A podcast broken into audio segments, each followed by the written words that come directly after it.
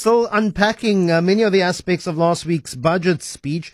But last week, Enoch Godongwana announced uh, long-awaited incentives into um, the uh, uh, the ability for South Africa to attract investment for the local production of electric vehicles, among them being tax breaks for in, uh, for investors. Uh, Hiten Parmar is the executive director of the Electric Mission. Before we get South Africans to buy EVs in South Africa, probably we should consider making and manufacturing them. And your thoughts on on what are essentially tax breaks and subsidies for EV manufacturing here in South Africa. Hiten, good morning. Good morning, Lester. Pleasure to join you this morning. What are your thoughts yeah, on the so announcement the, by the minister? Yes, yeah, so we've been, you know, um, in this journey towards uh, South Africa's specific incentives over some time. We initially had the white paper uh, from the Department of Trade, Industry and Competition, um, and then uh, that was in December. So these incentives are now really from the Minister of Finance on where South Africa is going to be supported in its transition to electric vehicles. As you mentioned, um, it's really going to be led from a production uh, environment. Unlike other regions that are incentivizing consumers uh, to purchase electric vehicles, South Africa has a manufacturing industry since 1924. And to protect that, this is what government is providing that carrot uh, in, in that real sense uh, to attract investments of setting up manufacturing for electric vehicles. Uh, with that, uh, the announcement from the minister is uh, an allowance of a claim of up to 150% of the investment that is made to set up EV manufacturing as of March 2026. one of the inhibiting um, parts of production and the uptake of EVs in South Africa has been the cost of components, particularly the importing of components to South Africa, significant duty markup to that.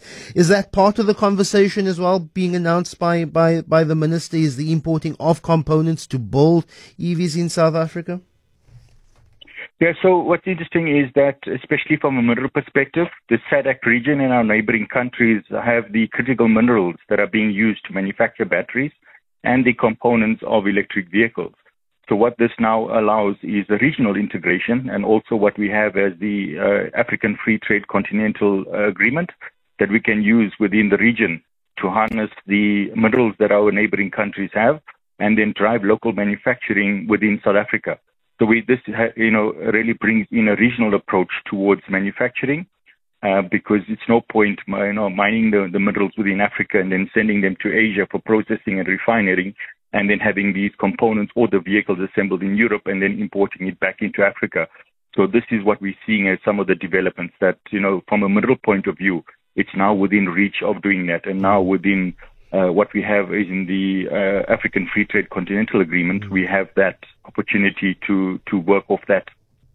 Uh, we've already seen um, the, the, the, the decline in the sale of traditional fossil uh, uh, fossil fuel vehicles, particularly in the Western markets. The EU already planning the phasing or the banning of, of, of fossil fuel vehicles by as early as 2030. We have hundred thousand people who work in uh, the car manufacturing industry in South Africa. Many of those vehicles being exported to other markets, particularly a, a European and an Eastern uh, market. Um, we really need to safeguard those particular jobs. There's 110,000 South Africans employed directly by car manufacturers. So this is not just a pivot for South Africans to eventually take up um, EVs as modes of, of, transport, but also to safeguard a very entrenched South African manufacturing sector.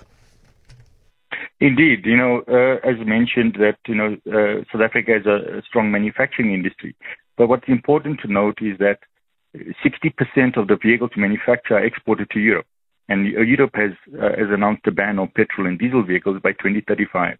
So, you know, 60% of our exports are going to be banned. The question is how we're going to secure that, and as well as not only secure that, but also secure the jobs and grow the economy. So we have to transition to a product that's going to be required within our, you know, within our export market. Also within Europe, the European Union has projected 1.1 million jobs to be created by 2030 within the value chain of electric vehicles. And that's what we really need to take that proactive approach in driving one economic investment to then drive job creation within South Africa as well. So we see that there is potential to then drive uh, job creation uh, and then economic development on the bank of that for South Africa by 2030 the priori- prioritization of something like 900 million rand over the medium term for South Africa to transition to the manufacturing of electric vehicles. Hiten Parmar, he is the executive director of the Electric Mission. It's 29